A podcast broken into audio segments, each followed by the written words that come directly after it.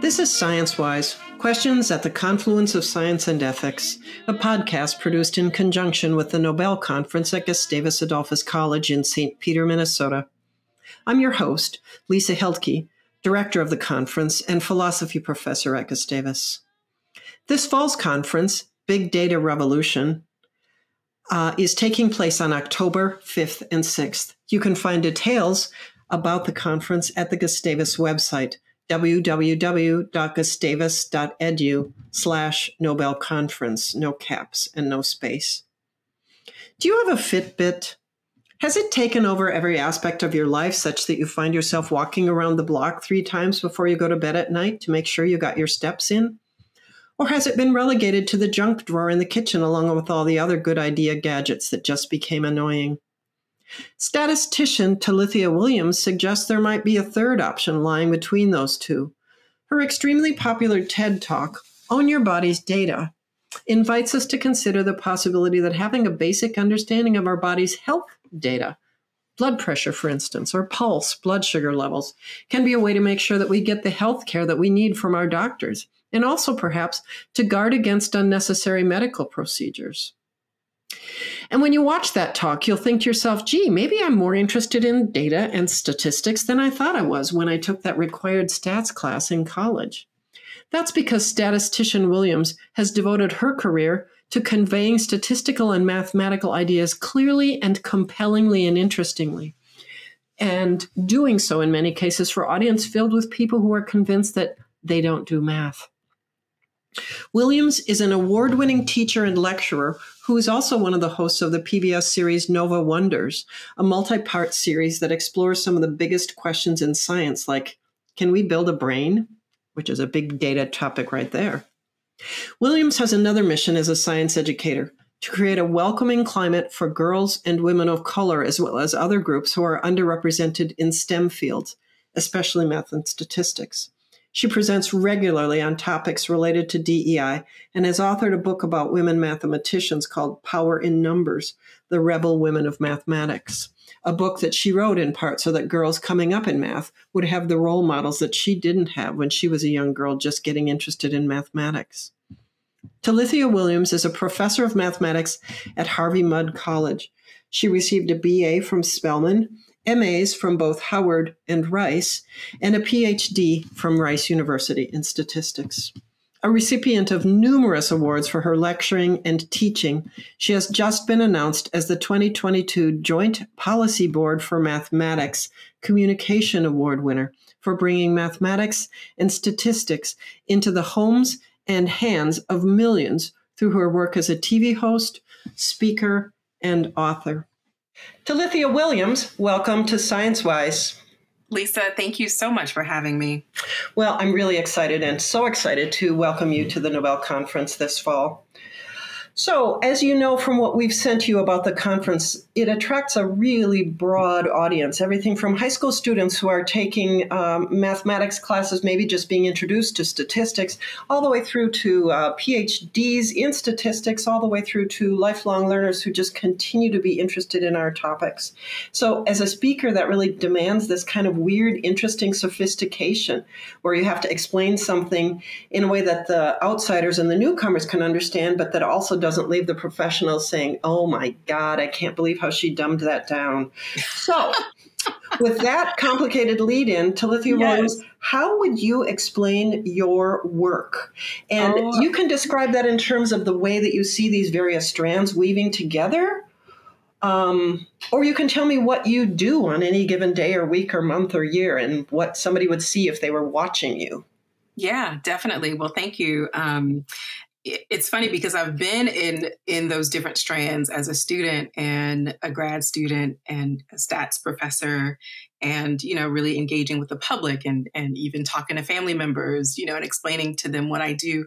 Um, my graduate research started out looking at rainfall and trying to model the way that rain moves, you know, across different terrains. Part of the impetus for that was Tropical Storm Allison, which was back in the, I think, early two thousands um, in Houston. And it, you know, kind of came through, flooded the city, and we weren't able to evacuate in time, you know, and, and so um, I had all of that data and got to look at that to see if we could better predict and forecast um, the amount of rainfall given these different data points. I was looking at radar data, rain gauge data. So we have all these sort of disparate types of data that, that weren't speaking to each other, but all, each had sort of rich pieces of information. So uh, my PhD thesis was looking at all these different data points, all this data that we collected during this storm to see, could we have known earlier what the impact would have been? And so I got to sort of develop a model around that data. Um, so that was a lot of fun. I love doing things that have impact on society and impact on people because it really sort of drives me and fuels me like, yes, I want to solve this because, you know, once I develop this model, we can then use that for the next rain event, you know, uh, Hurricane Katrina, right? Let's put this model to work to, to, to better forewarn people to, to get them out of the city when we can see that things are going to turn turn bad. Um, once I got to uh, uh, my position as a professor at Harvey Mudd, um, Harvey Mudd is all undergrad students. And so that was really great because, well, now, you know, I need to work with students who are freshmen and sophomores, um, juniors and seniors, who aren't necessarily statistics specialists, right? You know, they haven't taken grad work in stats, but they're really excited about what they can do with statistical modeling and data. And so uh, my research then transitioned to cataract modeling. So again, like, you know, what's an issue that is prevalent in society and, um, because it also gets my students passionate about, you know, modeling cataracts. We got to work with the World Health Organization because in the United States, cataracts, it's, we don't even talk about it. You go in, you get your cataracts taken out, you get lenses. It's a twenty minute surgery. You know, we don't even collect a lot of data on cataracts um, in our country, but in other countries and third world countries, uh, people are blind from cataracts. People, you know, and, and, and, and so the World Health Organization really wants to place ophthalmologists in places that are in desperate need. But in order to know where to put, to put them, you need to know, well, where is, you know, what areas have the most demand. And so we got to look at some, um, some data from an, uh, a colleague of mine who's an ophthalmologist in, in Kilimanjaro.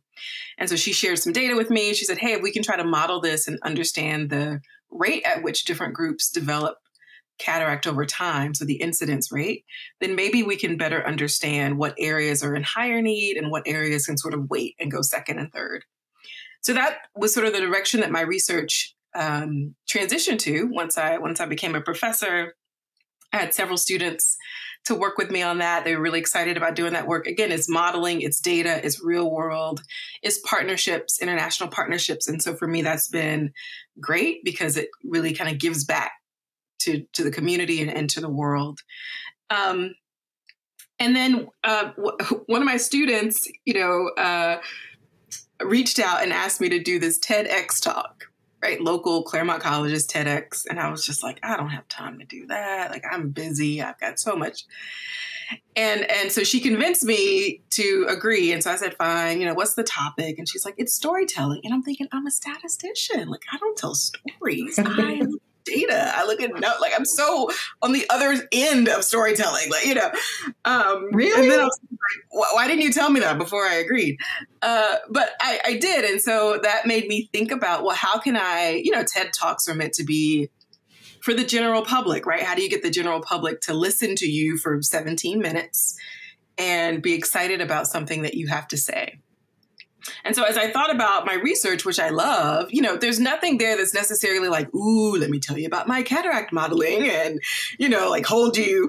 Uh, I mean, it's interesting for me, but not necessarily the general public. And so that got me thinking about, well, you know, what is it? What are some of the topics that are affecting people that have to do with data and statistics? And so um, Own Your Body's Data was kind of birthed out of the need to, you know, do this TEDx talk for my student who asked me to. Uh, and but but it also sort of got me thinking about, well, you know, what are ways that we can really excite the public around statistics and data science, personal data mining.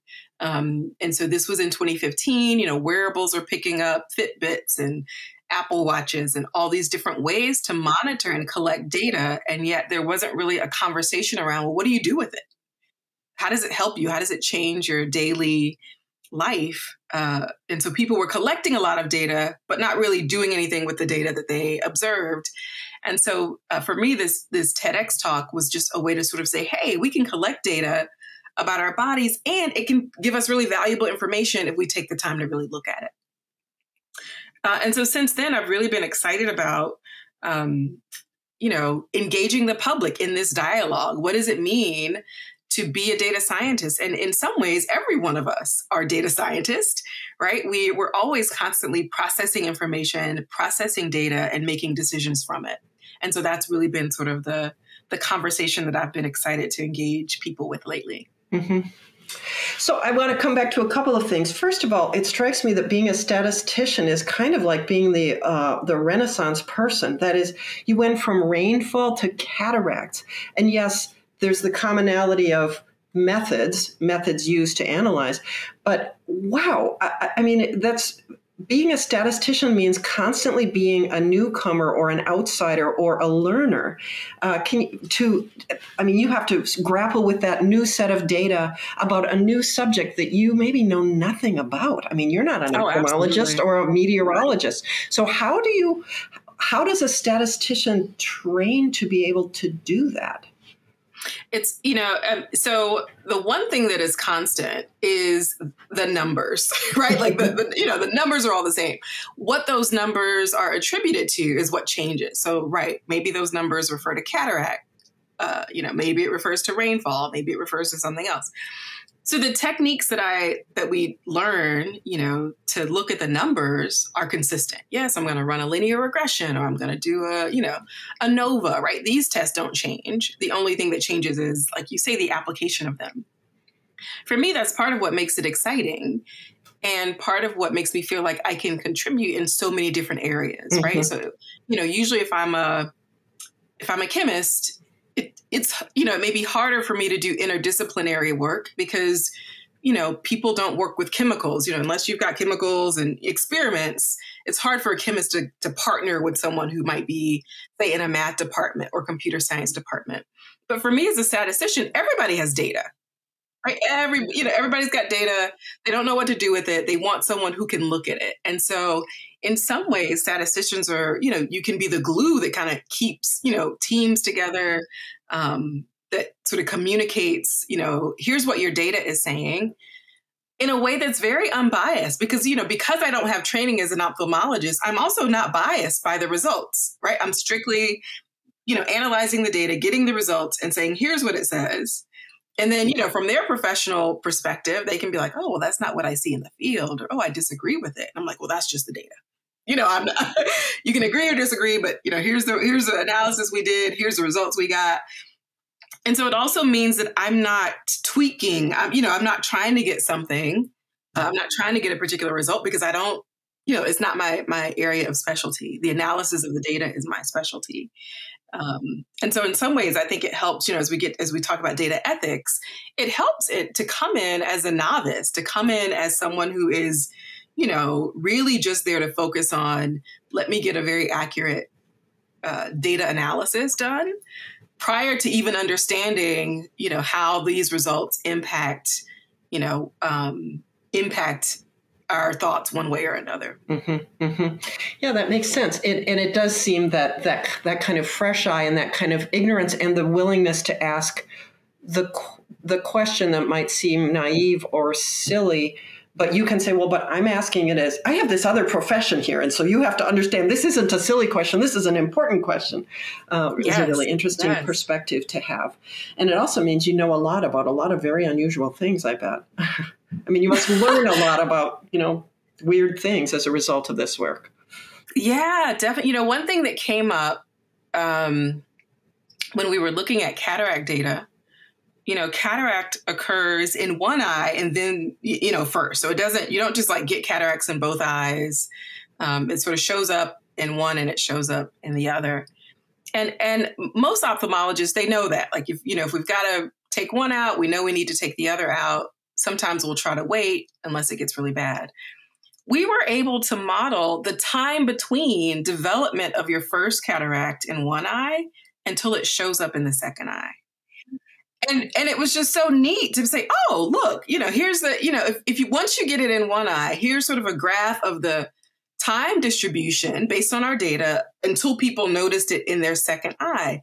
And I remember showing it to the ophthalmologist and she was just like, I never thought about that. Like, yes, we know that it's going to occur in both, but we at no point do we think about, well, how long would I expect before I need to see this person again? And so here was the data that was saying, oh, this is about the time it takes Neat. before you need to see someone again. Or maybe you want to just wait a year and a half and do both eyes if you're, re- if, you know, if you don't have resources. And so, mm-hmm. uh, but we didn't even know that that was something we, you know, we weren't trying to find it. We were just like, oh, what does this data show us? Oh, here's something interesting. Wow. And so to see the light bulb go off, like, oh, this tells us exactly, you know, um, what we see in practice, but just had, it didn't have numbers to support, mm-hmm. uh, was really a great experience, you know, for me and my students. Really neat. Um, I wanted to come back to another thing that you said in the in the telling yeah. of your um, what it is that I do, and that is really you didn't know you were a storyteller, because when I watched that TEDx talk, and most of us call it a TED talk, and I realized yeah no that was you know a local TED thing, so not even the big glitzy fancy stage, but it I mean it has millions of views, uh, and it, it you seem like a born storyteller. So really you didn't already know that you were a storyteller when you did that.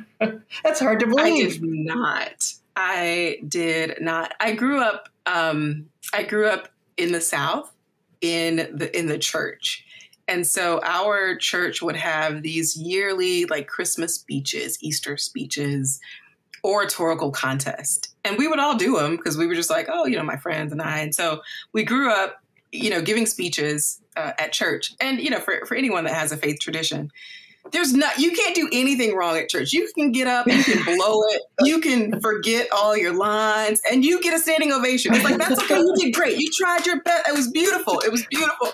And so there was always this positive reinforcement to the point where after a while, we actually got good at it. We were, you know, we love that feeling of giving a speech and maybe blowing it, maybe not, but there was always this constant wow. affirmation. Wow. So I think after years of that, I got very comfortable being on stage and and interacting because of that, mm-hmm. that support that was going to come regardless of my performance. That's um, amazing.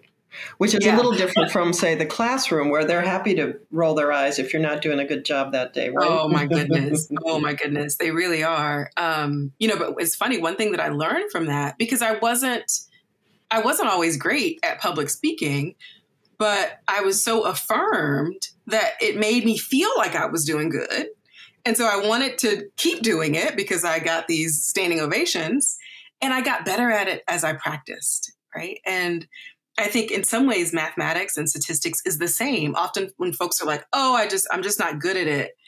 Part of it is, how do we affirm our students when they show up in our math classrooms? How do we, even if they get it wrong, like how do we continue to encourage them instead of saying, you know what, Talithia, ooh, you're not a good public speaker. You should just stop because ugh, that was horrible.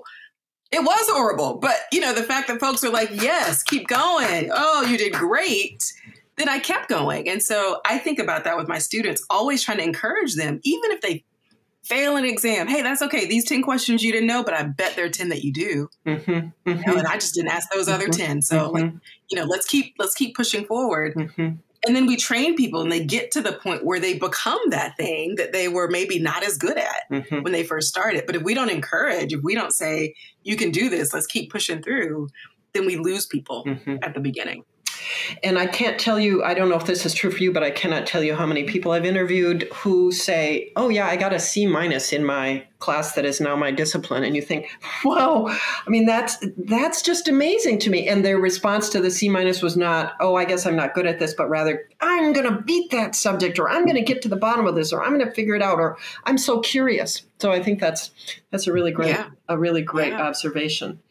Um, so uh, switching back again, sorry for the back and forth here, but your career is very much inter. Many pieces are interwoven, which means we might do this hopping back and forth a few times here. Your bio also notes that you are interested in the spatial and temporal structures of data. So what does that mean? Yeah, so um, that goes back to some of my graduate work. That basically means looking at how data evolves over space and time. So if you think about uh, rainfall data, for example, let's say you're watching the news and they talk about the weather, they'll show you the Doppler effect. And they show you sort of this blob of clouds, how it moves, you know, over, say, to, you know, the last ten minutes, here's where it's going. And then here's where we sort of forecast that it's going to go. That's an example of spatial temporal modeling. You've got a system that you want to understand spatially where it's moving. So you need to model the spatial location. You also want to understand how it's changing over time. You know, how is it, is it getting, you know, bigger? Is it shrinking? It's also useful in modeling hurricanes, right? So anytime it's hurricane season, that's what we want to know. Where is it? Where is it going to go? Has it gotten bigger or smaller? So that's all space-time modeling. Um, hibernation patterns. So if we're looking at an endangered species and, you know, wondering, okay, they're hibernating, birds are flying south for the winter. Where are they? So where's the spatial location? And then how long does it take them to get to their destination, right? What's the time that it takes? So all of those are sort of examples of space-time modeling because you have these two components that you have to model separately. Um, what makes it challenging is that there's an entire branch of, you know, time series analysis, you know, modeling things over time. So for example, stock market data, that's an example of just a temporal series, like, you know, what was the stock price yesterday? What is it today? What will it be tomorrow? That's a time series. So that just shows you how something changes over time. There's also an entire branch of spatial statistics, right? How do how do things change over space? Uh, and so when you combine them, you really have two different ways of modeling data, but you have data that exhibit both. So you have to sort of combine the spatial and the temporal component, model them together, um, and then also use that to try to predict, you know, where is this thing going to go in space and time. Com- doubling the, the complications, at least, That's or right. maybe exponentially That's right. That's right. increasing them. Wow. Yeah. Interesting. So um, you have done quite, you know, in addition to, you know, your discussion about Fitbits um, in a po- in a TED talk, I mean, you're you're pretty interested in health data, it seems to me. You've done statistical research on cataract rates. Uh, and you also discussed your interest um, in some experiments. I, I, I saw you on a podcast called Strongly Connected Components. Yes. Do you remember that one? Yes. And you talked about some experiments that you would like to do to help their help people use our health data differently. Can you talk about some of those? What are you what are you hoping to have time to, to research, either alone or with, with your students? Um, one thing that came up uh, was looking at how our nutrition affects performance. Mm. And so for, you know, for universities and colleges that have a sports team, you know, what would it look like if, you know, everyone on the football team had a vegan diet leading up to the game, right? Because when we sort of think about strength and agility and performance, we think protein and meat and, you know, but when you look at the data, uh, that really sort of clogs you. It clogs your body. It kind of weighs you down. And what's, what gives you the most energy are these fruits and vegetables, right? These plant-based foods that are alive and, you know, working in your body. And so, you know, I, if you go to a football team and say, hey, we're going to eat fruits and veggies leading up to the game, you know, it's like, what are you talking about? Uh, but I think that that experiment would show that they have more energy. You know, they're able to get around the field and win more games, right? And so if, if the goal is winning, what does it take to get your body in the optimal condition to win? So yes, you're exercising. Yes, you're in the weight room. But what goes in can sometimes, especially before game day, is often junk. It's like, oh, meat, potatoes, that, you know, um, these things that are going to fill you up and, and fuel you. But in effect, what they do to your body isn't exactly fuel you. So those are the kind of experiments that would be interesting to try, right? Like, okay, let's let's put our sports team on a two two week vegan program and let's see if they have more energy. Maybe they win the game, maybe they don't. But you can often tell when your diet changes, right? What your physical output, like, oh, I made it all the way through the third quarter before I even needed a break, you know? Um, so those are things that I think we can just, that was kind of one of the experiments I was thinking about. Like, it'd be neat to actually test and see, you know, how is it that the, you know, what we eat, uh, how does that affect what we do? Um, mm-hmm. Because of course studies show that, yes, when I eat better, I feel better. When I eat more plant-based foods, I have more energy. Uh, but let's, let's see what it does to the basketball team. Like, you know, if it gives you more energy, if you feel good, then is your performance better? Do you score more points? You know, do you get more rebounds? Do you get down the court faster because you've got more energy? Um, That'd yeah. be fascinating. And, and definitely the kind of project that would really intrigue students, I would think. Oh, totally. To- and, mm-hmm. you know, once you get a community on board of support, right, you know, because it's not like a punishment or plant-based, but, you know, a community that's like, yes, our, our basketball team is plant-based leading up to the game. Like, let's all jump on board. Let's get excited. Let's get behind it. Mm-hmm. Uh, I think mm-hmm. it could be really fun to do. Oh, that's a neat idea. That's a neat idea. So um, discussing that work really... Um, does um, lead nicely into talking a little bit more about your career as as public speaking. So you sort of suggested that um, your your talk came out of sort of saying, well, I need to talk about something because a student has asked me to do it. But but you know, this idea of show me the data is is what you were led to. And for those for those who haven't seen the talk, I wonder if you can just sort of briefly summarize what you what you talked about in it. You've got some really dramatic stories. Yes, yes. About health events in the World News family. That's right. That's right. Um, it started with me kind of sharing my experience in um, when we were pregnant with our, our third child and sort of my interaction with uh, medical doctors and um, and them wanting to induce me based on some some data.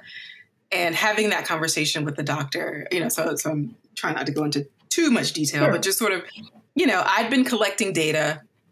They had data on the general population. And so the conversation was sort of, okay, you know, how do, how do you take your general knowledge, your doctor's expertise, and couple it with the information that you bring as an individual, which is also very valid, right? Here's my data. Here's what I've been collecting. Here's what I know about my body. And, and at the time, that information was not taken seriously by, and this was just a doctor on call. This wasn't my personal doctor. This was, you know, uh, and so it was sort of like, oh, that's nice. That's nice that you've been collecting your little data, but, you know, studies of women or, or, you know, show this. And I'm like, well, yes, studies of women, but here's the woman and here's her data, you know, so let's look at the woman and her data and let's, let's talk about that. Um, So, you know, that first part was really trying to empower people because, you know, again, this was twenty fifteen that the TED Talk was done. But this is for my son who was born in twenty twelve. Right. So this is all sort of pre the time when folks were like, I've got all this data. You know, I'm, I'm literally putting dots on a on a, you know, uh, on a graph every morning to to chart my temperature data. Right. And so um It, it wasn't like it wasn't a really slick, Fitbit. Oh, here's my app, you know, scroll, scroll, scroll.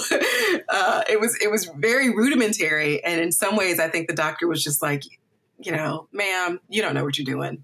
You know, it, here's what I've studied. Um, oh, and we also know that about, women always lie when they write things down, right?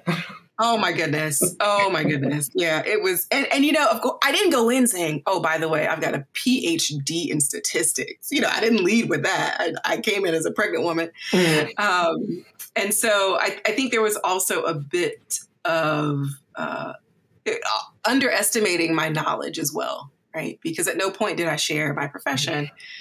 And, and of course, when we start talking data and statistics, I'm like, dude, oh, yeah, like, uh, you know, we I, we can go head to head. Um, and he couldn't quite go head to head. And so I think he quickly realized like, oh, this, she's asking me questions that I don't even know. And so I'm like, well, you know, I, I don't think we need to be induced based on what you're saying. It doesn't sound like you have enough data to induce me. Um, and, you know, and, and nothing against inductions, but it does, it can lead to complications and, you know, and, and, um, and so there was just a, a reluctance or a resistance to hear the information that I was trying to share. And it was almost like some intimidation as well. Like, ooh, you just don't know. Well, I'm just trying to think about what's best for you. You're going to have to sign a waiver if you leave. And so it's sort of like this very threatening, you know, like if you don't do what we say, you have to sign a waiver. That means it's not our fault if anything happens. And so, um, but because I was very confident in, in my data, you know, and confident in my body, um, I felt very comfortable saying, okay, yeah, we're going to sign a waiver. And people were just like, what are you doing? Oh, do you, you know, and I'm just, you know, and I'm like, well, I'll come back when the baby's ready, but it doesn't seem like the baby's ready right now. So we're just going to go home and, you know, um, and I don't encourage people to just walk out sure. on, you know, I mean, sure. we, we were induced with our first son because our amniotic fluid was low. So, you know, I'm not like, a, rah, rah, rah, right. you know, I'm going to go right. birth this baby in the woods. Definitely not, you know, but uh, a, a twenty minute stress test where one minute it looks like it takes my heart rate and then it jumps back to the baby and you say, ooh, I think we just need to get that baby out. I'm like, well, you know, let's do it again. If, you know, if you're that concerned, let's, let's not make a rash decision yeah. on something yeah. that seems yeah. like yeah. it's just an error in how the data was recording. So, um, so one of yeah. the really powerful things about that story, as I listened to it and thought about it in the context of a conference about big data, is, is that well, you could kind of call it the clash between big data and little data, right? Or, you know, now I guess it's more like big, big data and personal big data, because I know that if you have a Fitbit, it actually generates a ream of stuff every day. But, um, you know, like, how do you how do you think about that topic, maybe in the context of, you know, one's healthcare, but also more generally, how do you counsel us to think about our own data, you know, owning our own data in relation to this, you know, in relation to the face of, you know, massive reams of data? Are there ways for us as individuals to think about how to be responsible, you know, users of our own data? Do you see what I'm asking there? It's like mm. one person's data versus a million person's data. What do I do? How, how should I, how should I think about that? How do I even think yeah. about that? Yeah. I, so I like to, um, To, to think of it in terms of ranges and averages. Um, because, for example, even with the conversation with the doctor, this idea of, of a forty-week pregnancy, it's really the average, right? It's really that the average woman is pregnant for forty weeks.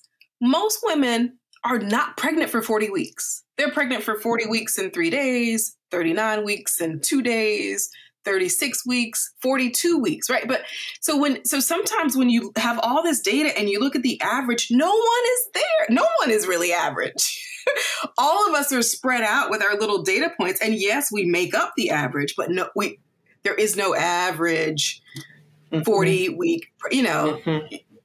right? The so the number of women who give birth exactly forty weeks after conception is pretty small, right? There's a range and we all fall in that range. And so I think the challenge becomes when a healthcare provider says, I've got all this data and the average is forty weeks and you're at forty-one, you're off. It's like, no, I'm forty-one is part of that average. The way we got to forty is that we've got some forty-ones and forty-twos and we've got some thirty-nines and thirty-eights, right? And so, you know, the, the thought that, you know, forty is ideal and forty in one day means we got to get that baby out. It's just the wrong type of thinking.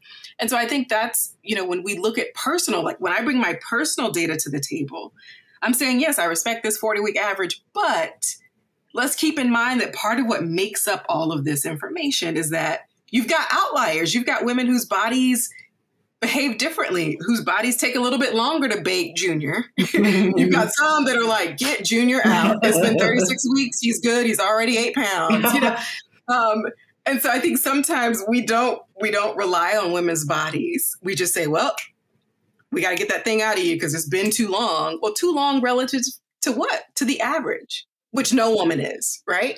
And so I think the danger is when we start to compare ourselves to the ideal or what a doctor thinks is ideal.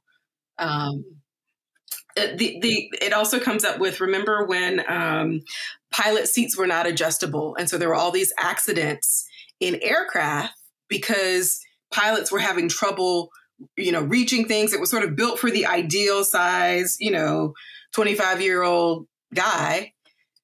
Uh, and all of these accidents were happening and they were wondering, well, why is it? Well, it was bit, built to fit the ideal of which none of those, none of the pilots were, right? Some are a little taller, a little shorter, hands are longer.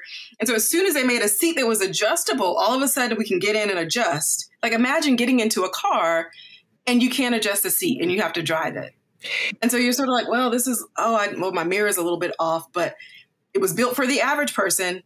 and I just got to make it work, right? We would think that's crazy. As soon as you get into a car, you're like, oh, let me lift the seat, let me lower the steering wheel, let me adjust the mirrors, like let me customize it for my body so that I can best operate it.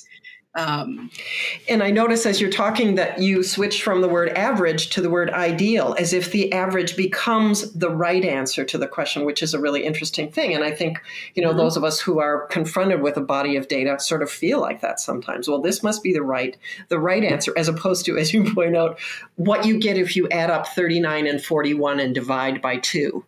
That's right. You get, you, you know, you get forty, which is really interesting, really interesting.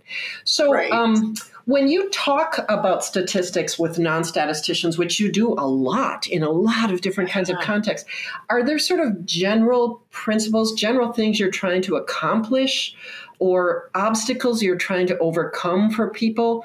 I saw you give a talk, uh, I think it was called, well, I called it How to Lie with Statistics, but it's like how stats mislead us. I think you gave it at Grand Valley in yes. uh, Michigan. Lisa, you've been doing your homework. I've been doing my homework. Yes, I have. So, um, you know, how, how, what are, what are you trying to do there? I mean, are there, yeah. Yeah. You know, part of that was birthed out of traveling and people asking, what do you do? And I'm like, oh, I'm a mathematician. Statistician. Oh, I hate math. Let me tell you the moment which I first knew I hated it, you know? Um, And so people have very strong stories. And by, you know, I'm, I'm sure folks who are listening right now um, feel like either you're a math person or you're not. And if you're not, you remember the moment you started hating it. You remember the teacher. You remember the experience. You remember how you felt. And so part of why I, I love to engage the public is to try to change that narrative. Try to try to just, you know, th- there are ways to see math and data and statistics in ways that are really exciting. And believe it or not, we we we see it as a part of our daily life, whether we like it or not. Um, the way we make decisions is based on probabilities, you know. And so it shows up in so many ways um, outside of maybe this bad experience that you had with math or with a teacher or, or in the discipline. And so that's really been, for me, part of the impetus is to change that narrative, to get people to see what makes it exciting and enjoyable. And it's not always calculations. You know, it's not always um, so, sort of the, the technical part. Uh, often there are stories behind the numbers, right, that make it more exciting and engaging. And so I love connecting people to those stories behind the numbers, because that can also get them a bit more excited about the, the subject in general. Mm-hmm, mm-hmm. I, I completely appreciate that point. I, I remember being at a few talks by colleagues who are statisticians who talked about data visualization, and I just couldn't believe how interesting it was to think about how can we convey this information in a way that also somehow embodies that information. And I thought, wow, this yes. is also art. Yeah. That's right. That's right. So that's one kind of audience to whom you speak publicly. Um, But you also have a big focus both in your public speaking and in your teaching, whether it's your own students or it's workshops or the great courses opportunities you've had. Um, you are mentoring the next generation of data scientists, and you are trying to make sure that that next generation looks different from previous generations. That is, you are trying yeah. to make this a place that is welcoming to young women of color and other underrepresented groups. Can you talk about, about that work and how you understand it and, and how you You've, how you've found yourself being effective in doing that vital work? Yeah, you know, so growing up, I definitely did not see Black women who were mathematicians, statisticians, data scientists. Um, I saw Black women who were like doctors and lawyers, you know, so, and, but, but scientists, you know, uh, physicists, computer scientists, chemists, engineers, I didn't really see that level of specificity. And so I sort of knew, like, yes, I can become a doctor, I can become a lawyer. This idea of a mathematician was not something that was a reality for me. And it wasn't that I thought I couldn't, you know, and I was I was decent in math, but but part of your part of believing that you can do something is seeing that someone before you has done it. Um, mm-hmm. And so, uh, and so my, you know, my senior year of high school, I'm taking A P calculus and I'm doing okay. You know, I'm not like a star student. I'm not failing. I'm, I'm middle of the road. Um, and my A P calculus teacher, who was a middle-aged, which at the time I thought was old. I think he was probably in his late fifties. You know, the older I get, I'm like, he was a young guy. But uh, Mister Dorman, he pulls me to the side one day after class and he says, "Hey, Talithia, you know, you're really talented in math. You should think about majoring in it when you go to college." All of seven seconds, right? See you tomorrow. And I'm like, oh, math? Really? And, you know, Lisa, that stuck with me. I was just like, wait, you think I'm good at math? Like, obviously, you haven't graded my last exam. um, and you think I should major in it? Not if I go to college, right? But when you go to college, you should major in math. And so he really planted a seed that I was like, oh, oh, so doctor, lawyer, and math, apparently, because Mister Dorman thinks I can do math, so... that's now on the table too. You know, and it's amazing how mm-hmm. that one moment with him affirmed my mathematical ability. And I think it also came from the fact that he was so different from me. Like, who is this old white guy who's affirming me? He doesn't have to. I mean, you know, there nobody's like, oh, you know, make sure you tell Talithia on the way out the door today that she can do math. You know, it wasn't it wasn't like something that was scripted. It was really just sort of an offhand comment. Hey, you're doing great. Think about math. And and here I am today. Um, and so that really stuck with me. When I got to Spelman College, so I've got this seed planted from Mister Dorman. Um, but, you know, when the rubber hits the road, it's not easy to just major in math. You know, you, you missed my air quotes there. It's not easy to major in math. Um, but I got to this environment, this historically Black college for women, and met Black women mathematicians, professors, Etta Faulkner, Sylvia Bozeman. And so all of a sudden I see examples of Black women mathematicians. And I'm like, oh, so this thing that Mister Dorman said I could do, I really can do. Because look, here's four right here in front of me. And so all of a sudden this idea became, became a very tangible reality. It didn't make it any easier when I struggled in math. It didn't, that didn't mean that math was just a breeze and, you know, I sailed through. I definitely didn't. What made it, uh, what it did help with was that when things got difficult, when I was ready to quit, I could say, you know what? I know these women who came before me. It was hard for them. They told me it's going to be challenging. They knew I'd get to this point. How do I push through? And so I think it helped me not to give up, knowing that folks who look like me have come before me and done it successfully. And so I think when I, you know, when I think about my legacy and my desire to, you know, broaden participation in the mathematical sciences, it's really rooted in that. How do I show girls of color, people of color, girls in general, that they can do math? Um, part of it is encouraging. Part of it is just affirming their ability, w- whether they think they're good or not. You know, I think when Mister Dorman affirmed, affirmed my ability, I definitely didn't think I was his star student. You know, I was like, oh, bless your heart. You just haven't graded my homework. Right. And so and so it wasn't about me being so stellar and rising to the top that I caught his attention. He was really very intentional in for each of his students, making sure that they felt affirmed no matter where they were in the grade book. Do you know what I mean? Mm-hmm. And so I think that was important. Uh, visibly seeing women, Black women mathematicians has been key. And so part of my desire um, in the, the the book that I authored, Power in Numbers, right, The Rebel Women of Mathematics, it's to highlight, you know, not everybody gets to have a Mister Dorman experience. Not everybody gets to go to Spelman and be taught by Black women mathematicians. So how do you learn about these women um and get inspired by their life story and see yourself, see yourself on the pages of, of this book and know that it's an option for you.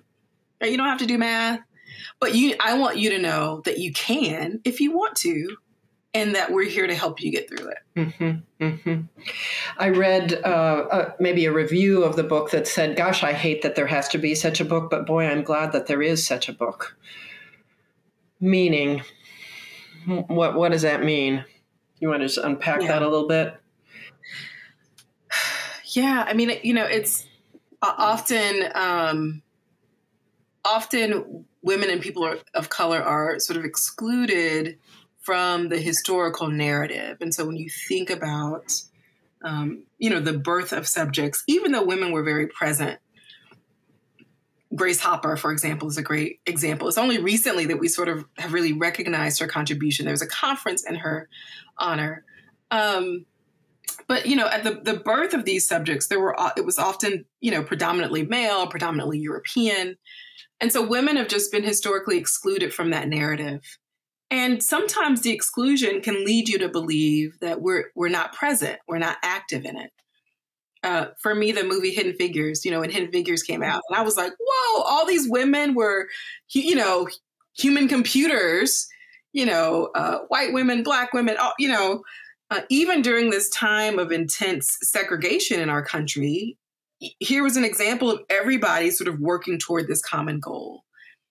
Um, but many of us don't grow up hearing that. We don't grow up knowing that there were, you know, the, the Katherine Johnsons of the world, Black women who who were great mathematicians. And so I, re- I just remember sitting there watching the movie thinking, oh, like I wasn't the first Black woman to work at NASA? Like, what? You know, um, and just not having learned those stories. And so I think that's why it's so necessary that we tell those stories. You know, the book tells some of those stories. The movie tells those stories because people, and, and not just not just Black girls need to see, but everyone needs to see um, that we can, all, you know, we all have the ability, we all have the talent, the des- the drive, you know, the passion to be successful.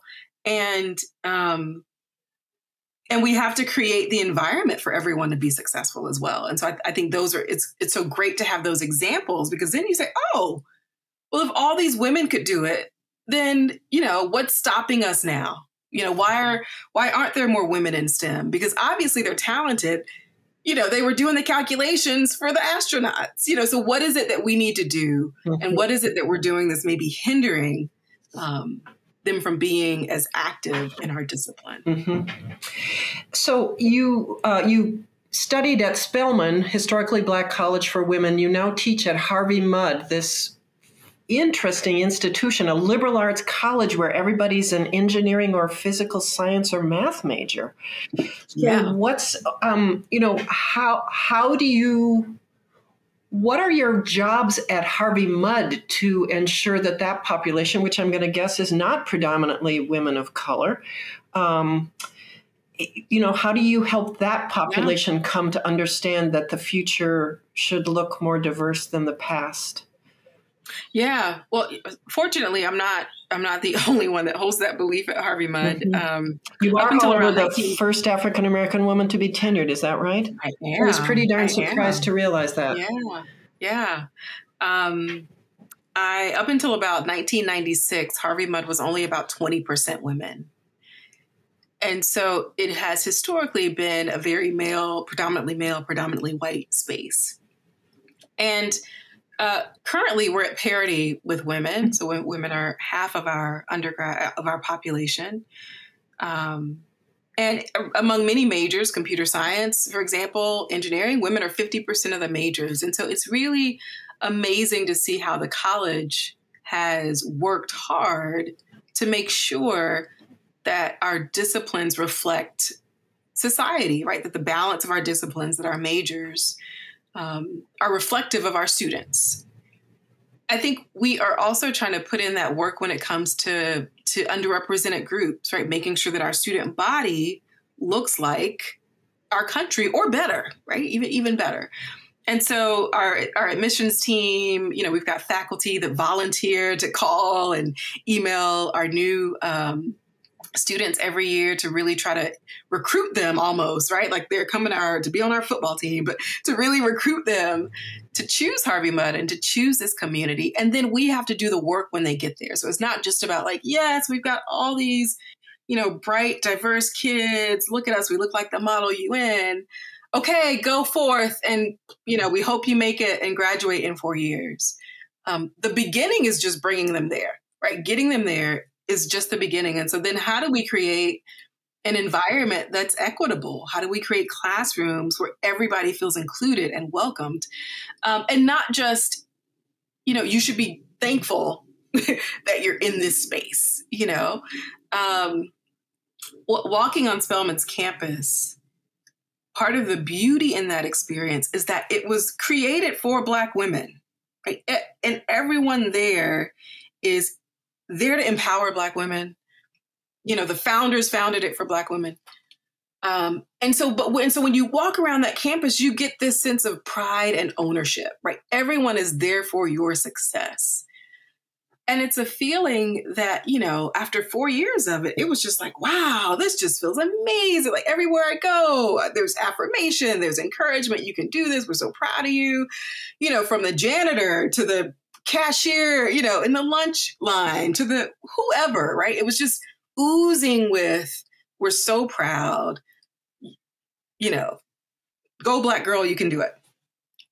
Everybody doesn't get that feeling when they walk around their campuses. And it wasn't until I got to other spaces where I felt like, oh, this is different, right? I got to Rice and I was like, oh, this is a different feeling. Not that it's not welcoming, but it's not like, it's not like I'm at home. It felt like I was at someone, you know, friend's house. I can't just put my feet up on the table because it's not my table, you know, but, but I'm welcomed to stay right here in the living room. Don't go to the back. Don't go to the bedrooms. Definitely don't go in the bathroom back there. But, you know, and so it almost sometimes felt like a guest, mm. you know, as opposed to like, this is my place. Mm. This is my home. This is where I can relax and be myself. Um, and so, and so for, for me, and I think for us at Harvey Mudd, it's like, how do we not just bring diverse students, not just welcome them and, you know, be excited that, that they're there. How do we make this place feel like their home? Make this place feel like, you know, that they can take ownership of it instead of you're a guest in someone else's space. Mm-hmm. That's a really great description. That's a really, really wonderful description. Thank you for that. You're welcome. Another thing that you do at Harvey Mudd is you are the Dean of Experiential Education. That sounds like fun. What what are your aspirations or goals, or what are the things that you try to do through that through that? Yeah, yeah. So I no longer have that role. Oh, okay. Um, it's a it's a rotating three year position. So I've rotated out of that okay. position. Um, still happy to, to to talk about it though. Uh, um, so that that that associate dean role was really kind of looking at. Um, you know, working with faculty, how do we do experiential learning in the classroom? Maybe it's a flipped classroom or, you know, how are we engaging students through clickers or, or different modalities? Um, also working with like our, we have a clinic program and a thesis program. So, you know, basic, basically any way that you're engaging students sort of outside that very traditional classroom experience is a part of experiential learning. Here's how I want you to experience what you're learning and not just sort of sit and be lectured to. Um, and then also working with faculty to to write grants, whether it's their research grants or grants to enhance their teaching. And so really just sort of a partnership with faculty and students to enhance that in the classroom, but also that out of the classroom learning experience. Mm-hmm. Cool. I'm looking at my clock and realizing that, as always, I've I've um, I've not allowed enough time for all the things we want to talk about. But I wonder if we could switch gears to talk a little bit about, as you know, the Nobel Conference is about science and its ethical implications. And uh, when I listened to your TED Talk, just to pick one instance, um, it really raises a lot of questions about um, ethics, particularly with regard to personal data. Um, how do you think about the risks and opportunities of of collecting data these days? Now, I, I noticed in the talk, for instance, I think you said, I won't have my D N A done. I don't, I I don't. Uh, so that, I mean, and maybe that's a choice you'd make differently now, but but like, how do you, how do you help us to think about um, risks and opportunities of what happens with our data, and and how do you see your responsibilities as a statistician when you know that you are working with with bodies of data that are about people's real lives? Yeah, I mean, it's it's hard because data now has become so um, so personally identifiable.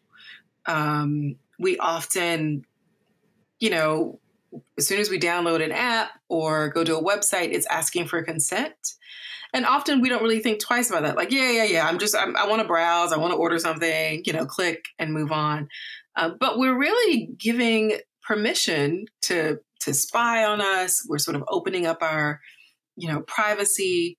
And so it really kind of gets into this question of ethics and data ethics. And what are you doing with my data? And are you selling my data? And have I given you permission inadvertently, right? By consenting, there's a lot of language in there we don't read. And you probably say, yes, we're going to track you on our website, but we're also going to track where you go after. And, you know, we're going to keep tracking until you tell us we can't somehow.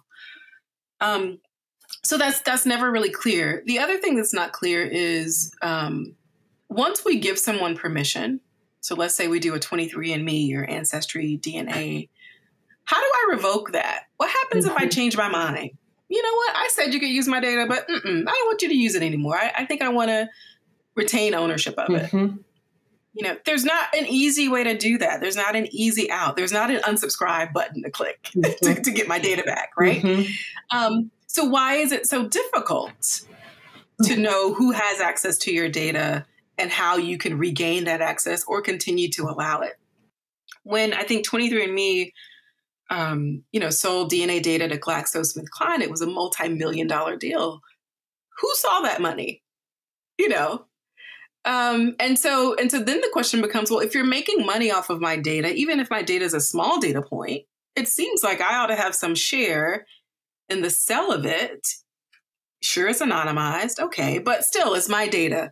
You're selling my D N A data to a pharmaceutical company that's going to then try to build drugs targeted based on my D N A to sell back to me. And so then the question becomes, well, where does, you know, how does, how does profit sharing work? When, yes, I've paid to get my D N A uh, sampled, you've sold that information because I gave you permission to. I said, you know, yes, use it for research. And now a company is making a targeted drug that I then have to turn around and pay for if I need it uh, for my health. I don't think we've had those conversations. It's not clear. And so I think, you know, companies are sort of making these moves um, and, and we have no choice in that, other than just to say no up front.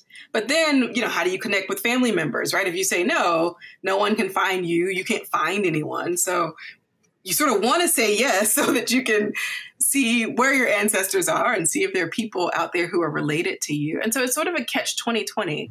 Um, there's also issues, I think, in implicit bias. So sometimes we lean so much on decision-making, automated decision-making, and we don't question the mechanism behind it. We don't question the model. We think the model must be innocent. The model can't be sexist. It can't be racist. It can't be classist. But if it's built on data that humans have produced, you know, humans are uh, racist, sexist, classist, maybe not intentionally, you know, um, but if that shows up in the data, it's going to show up in the model, and then the model is just going to perpetuate it. Um, So recidivism models are a great example of that, right? If you've got a white male and a black male with convicted of the exact same crime or, you know, exact same thing, uh, the white male gets less time for the same crime because the, the algorithm is, is biased against African Americans. And so why is that? Well, the data that has fed into it has been decision-making that has historically been biased. And so the prediction becomes biased. So I think it's up to not just data scientists, but the public in general to say, no, you know, this this isn't good. Like, we need to challenge these algorithms that we allow to sort of run our lives and make decisions for us. We need to question them and not just assume that they're completely free of error and, and free of bias. And and not, as you say, actually not just bias somehow accidentally intruded into them, but actually rooted in in biased assumptions. I want. That's right. I wonder if you and and hopefully this is something we'll really be able to dig into at the conference. But I wonder if you have thoughts in advance of that about where those interventions start. I mean, one of the things I hear you saying is that we as public citizens need to get interested and involved and maybe write to companies, but maybe also write to our rep- elected representatives and so on. But where or how, do you have any thoughts as a statistician about how we begin to un- unbake that cake? Um, yeah. That's a um, weird metaphor, think, but you know what I mean? I like to unbake the cake. Uh, I think I think maybe part of it has to do with questioning uh, how decisions were made, um, part of my interaction with my doctor was, it wasn't sort of a rejection of the data, but it was sort of questioning his decision based on the data, right? Mm-hmm. And so I think this idea of, of the public consumer as someone who's seeking questions, who's asking questions, seeking answers, instead of just being told to accept something as fact, as truth, mm-hmm. is maybe a, a, a first step. Mm-hmm. Um, I think it's also important for us to train the next generation of students to really be ethically minded. Right? And so no matter what your major is, how do you think ethically about how policies are affecting different people? Um, the New York stop, question, and frisk policy is a great example of that, right? It disproportionately affected, you know, young Black and brown men yeah. and, and, you know, didn't get guns off the street with a higher percentage, didn't result in, in a higher percentage of arrests. But all of these men were being pulled over and sort of assumed guilty until proven innocent, you know? And so, and so, so what does that do to a person? Yes, it's one thing to sort of say, okay, we're not going to do this policy, but it was in effect for years. And the data was, you know, there was no improvement in the data. There was no reduction in crime, uh, but it was negatively affecting this entire population of people. Um, And so, so, you know, part of our job as citizens is to draw attention to that and to say, hey, you know, this isn't something that is fair and equitable, so we need to change it. So, yes, we can write to our governor or mayor or, you know, senator, congressperson and say, you know, this isn't being a, a fair equitably and, and we need to change it. And then I think for those of us who are like in statistics, in data science, you know, this is our, our bread and butter. We really have to start pushing companies and organizations to to provide, to, to show the black box, right? And so, so much of these models is proprietary. And so if you do have a question, if you do want to push back, you can't. You know, it's like, well, this is our proprietary model. We can't show you the bells and whistles. It's like, but I, I understand the bells and whistles. I want to see because I feel like, you know, something in this algorithm is off.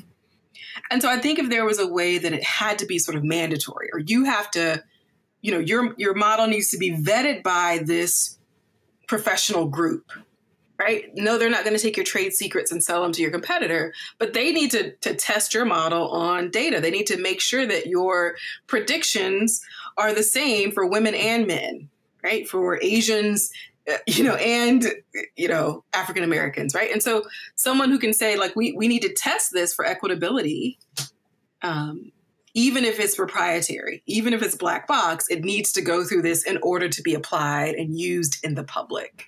I, I think that's sort of like almost like a governing body that we need. Like, oh, we need a statistical governing body that looks at these algorithms before they can be used to almost give like a stamp of approval, kind of like the F D A, right? You know, you can't just go out and start selling food to, you know, just here's a new fruit that I came up with. Let me take it to the market. No, you know, and so um, I think the same should be true about when we develop these models and algorithms, there needs to be some organization that vets them and signs off to make sure that they're fair and equitable. That's an interesting proposal. That's a really interesting proposal.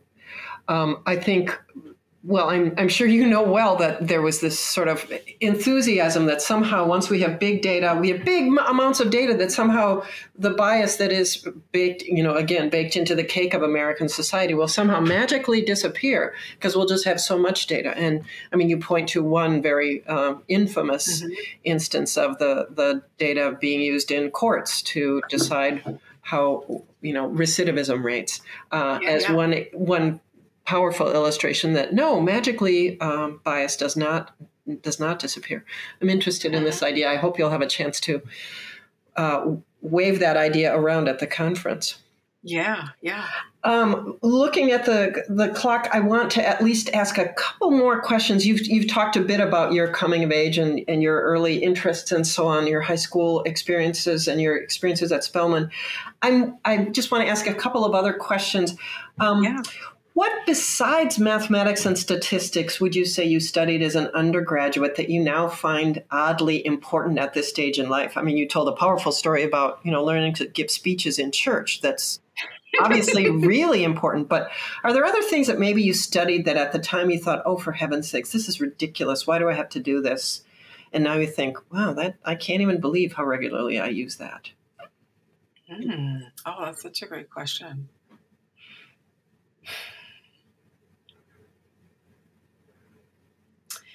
I I think when I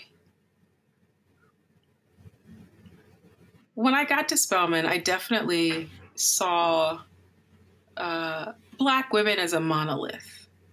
Uh, many of the Black girls that I grew up with, we sort of dressed the same, look, hair was the same, you know. And so the idea of there being so much diversity within one group was very foreign to me. And so when I got to this campus and I saw Black women with natural hair and diff- all these different shades of Black women and um, different styles of dress and different religions and faith belief and atheist and agnostic and Christian and Muslim, it was so eye-opening because I was so used to a certain kind of Black woman that all of a sudden I was like, oh, like there's so much variety and diversity just within, you know, Black women that I wasn't, I was never really exposed to. And, and, and for me, I think, you know, one of the biases that sometimes I bring to the table is how do you see people as individuals when you're not close to a group? When, you know, when, when a group is very different from you, we can often look at that group and say, well, I, like, I don't know, all my Asian students look the same. Like, oh my gosh, mm-hmm. you know, I'm so sorry I called you the wrong name. And, you know, you know, um, and, and, and I'm, I'm guilty of that. It wasn't until we, I, we did, we hosted an exchange, two exchange students, two Asian girls. Uh, we hosted them for two weeks in our house. And, you know, they were doing all this, you know, programming. There was like a choir and, you know, and this, this entire group came over. And at the end, sort of the culmination, they had this presentation. And I remember looking on stage and it's like a hundred, you know, uh, Asian girls and looking at our two like, oh, they're so-and-so. It's, oh my God, look at them. They're doing so great. And it hit me. It's like, oh, you know, it's about building relationship. You know, when we look at a group and we're sort of separate from them and it's like, oh, everybody's just blended. I don't know. And, and all of a sudden, like having these two people live with us and get to know us, it was so obvious that they looked so different. Like, oh, no, they don't look anything like, you know, oh, look, no, look at these features. Um, and part of that was just, you know, cluing in to what makes them an individual instead of just sort of looking broadly at a group. I first learned that at Spelman, but it didn't really come to life until I realized like, oh, I do this with Asians. Like, oh, I sort of look and I'm like, uh, and then building this relationship, getting to know people, um, almost like with twins, right? You know, if you've got twins mm. that you grew up with and you, you know, identical twins and you see them, you know them, you're like, oh no, they're so different. Look, so-and-so's got a little mole right there. So-and-so's got that wink that they do, you know, because you have this relationship with them. So they don't look identical to you anymore. They look, they're very individual. Um, that was probably something I took from Spelman and have since really tried to apply as I interact with people and especially my students on a, on a regular basis. How do I see them as individuals instead of just here's a sea of students that I have no connection with, but you know, how do I really form those connections and start to see them as, as individual people and not sort of as this collection mm-hmm. of folks. Yeah. That's a neat answer. And then you can individually sidle up to those students and say, I think you should major in stats. That's right. That's right. That's right. Changing the world. One, I think you can major in stats conversation at a time. There you yes. go. Yes. Last, last question I always like to ask people is if you had an opportunity to speak to a group of people and you knew you would be listened to and maybe act, your words would be acted upon, what would, who would be the group of people and what would you like to tell them? I mean, I'm thinking it's something about uh, data science, but maybe it's not. Who would you like to say what to, knowing that they'd listen? Mm. My cheeky answer would be my kids um, to clean their room, right? I mean, this is an imaginary game, but not that imaginary. Um, gosh, I, So it would probably be uh, first year college students. Mm. And the advice would be to, to journal, um, to sort of begin a daily practice of journaling. I th- the older I get, the more I look back on, and not just college years, but college is sort of really, I think, when you start to make friendships that could last a lifetime. High school friends, some of them I'm still in touch with, but for the most part, college is sort of the friendships that that will last and can last for life. Um, and and journaling really just sort of records your frame of mind at the time, because the older we get, the more we, the more I think, oh, I made such great decisions. Like, oh, you know, I ended up here because I was such a great blah, blah, blah. And when I'm critical of myself, I'm like, you know what? No, I think I went to that party that time and I came back and I went and I failed that math test, you know? And so, but you know, when you become a success, you often forget about these, these things that you did. And so, mm. you know, when I'm talking to my students and maybe they fail an exam or they fail a class and they're like, oh, I'm so ashamed. Oh, Professor Williams, I'm so sorry. I'm like, no, no, no, you don't understand. You and me both. Let me tell you about nineteen ninety-eight when I was taking abstract algebra, you know. And so just to, to, to be able to remember, but and also just remember how you're changing over time, mm-hmm. to look back and to be gracious with yourself, because often we can be very hard on ourselves. Like, okay, I've done four years of college and two years of grad school. What do I have to show for it? Well, part of it is that your thinking is so different. Your mm-hmm. thinking from when you were a freshman is so different from what you think about now. Um, but because it's always how you thought, you're never really critical of it. You never really look back and examine your thoughts. But having this journal, it's like, oh, this is, oh, that was crazy. Oh, I liked who? Yeah, he was no good. Right. And so, you know, you can really sort of look back and process that wow. um, in a way that you're not able to with just photos, you know. Uh, yeah, that, that would be my advice. And it doesn't have to be just first year college students, but just, you know, if I had to narrow it to a group, because they've got, you know, four or five years in front of them to really, um, you know, really kind of understand and write about this time, all the ups and the downs and all these different experiences that come uh, once you're sort of out on your own, but not quite, you know, it's almost like an intermediate step to adulthood. I'm not in my parents' house, mm-hmm. but I'm not paying rent in New York City either, mm-hmm. you know, so it's sort of like a nice middle ground. Uh, I love that answer, among other reasons, because it really illustrates you as a as a teacher, uh, because it it it you are interested in remembering the person who was a learner at a very young and impressionable age and wanting to tap into that so that you can connect more deeply with your students. That's a really, yeah. that was a completely surprising answer, I've got to tell you, and really lovely, really lovely answer. Thank you, Lisa. And with that, I just really want to say thank you so much for sharing your, your um, experience, your research, your, um, your life as a teacher with us. We're really looking forward to to uh, welcoming you to the conference this year. It's been such a treat. I can't wait to see you all in person. I'm so Terrific. excited. Thanks so much. Take care, Talithia. Thank you, Doctor Williams. All right. Bye. ScienceWise, Questions at the Confluence of Science and Ethics, is produced in conjunction with the Nobel Conference at Gustavus Adolphus College. Podcast engineer is Gustavus alumnus Will Clark. Our theme music is Thinking Blues by the inimitable blues singer Bessie Smith. And I'm your host, Lisa Heldke, Professor of Philosophy and Director of the Nobel Conference. Thanks for joining us.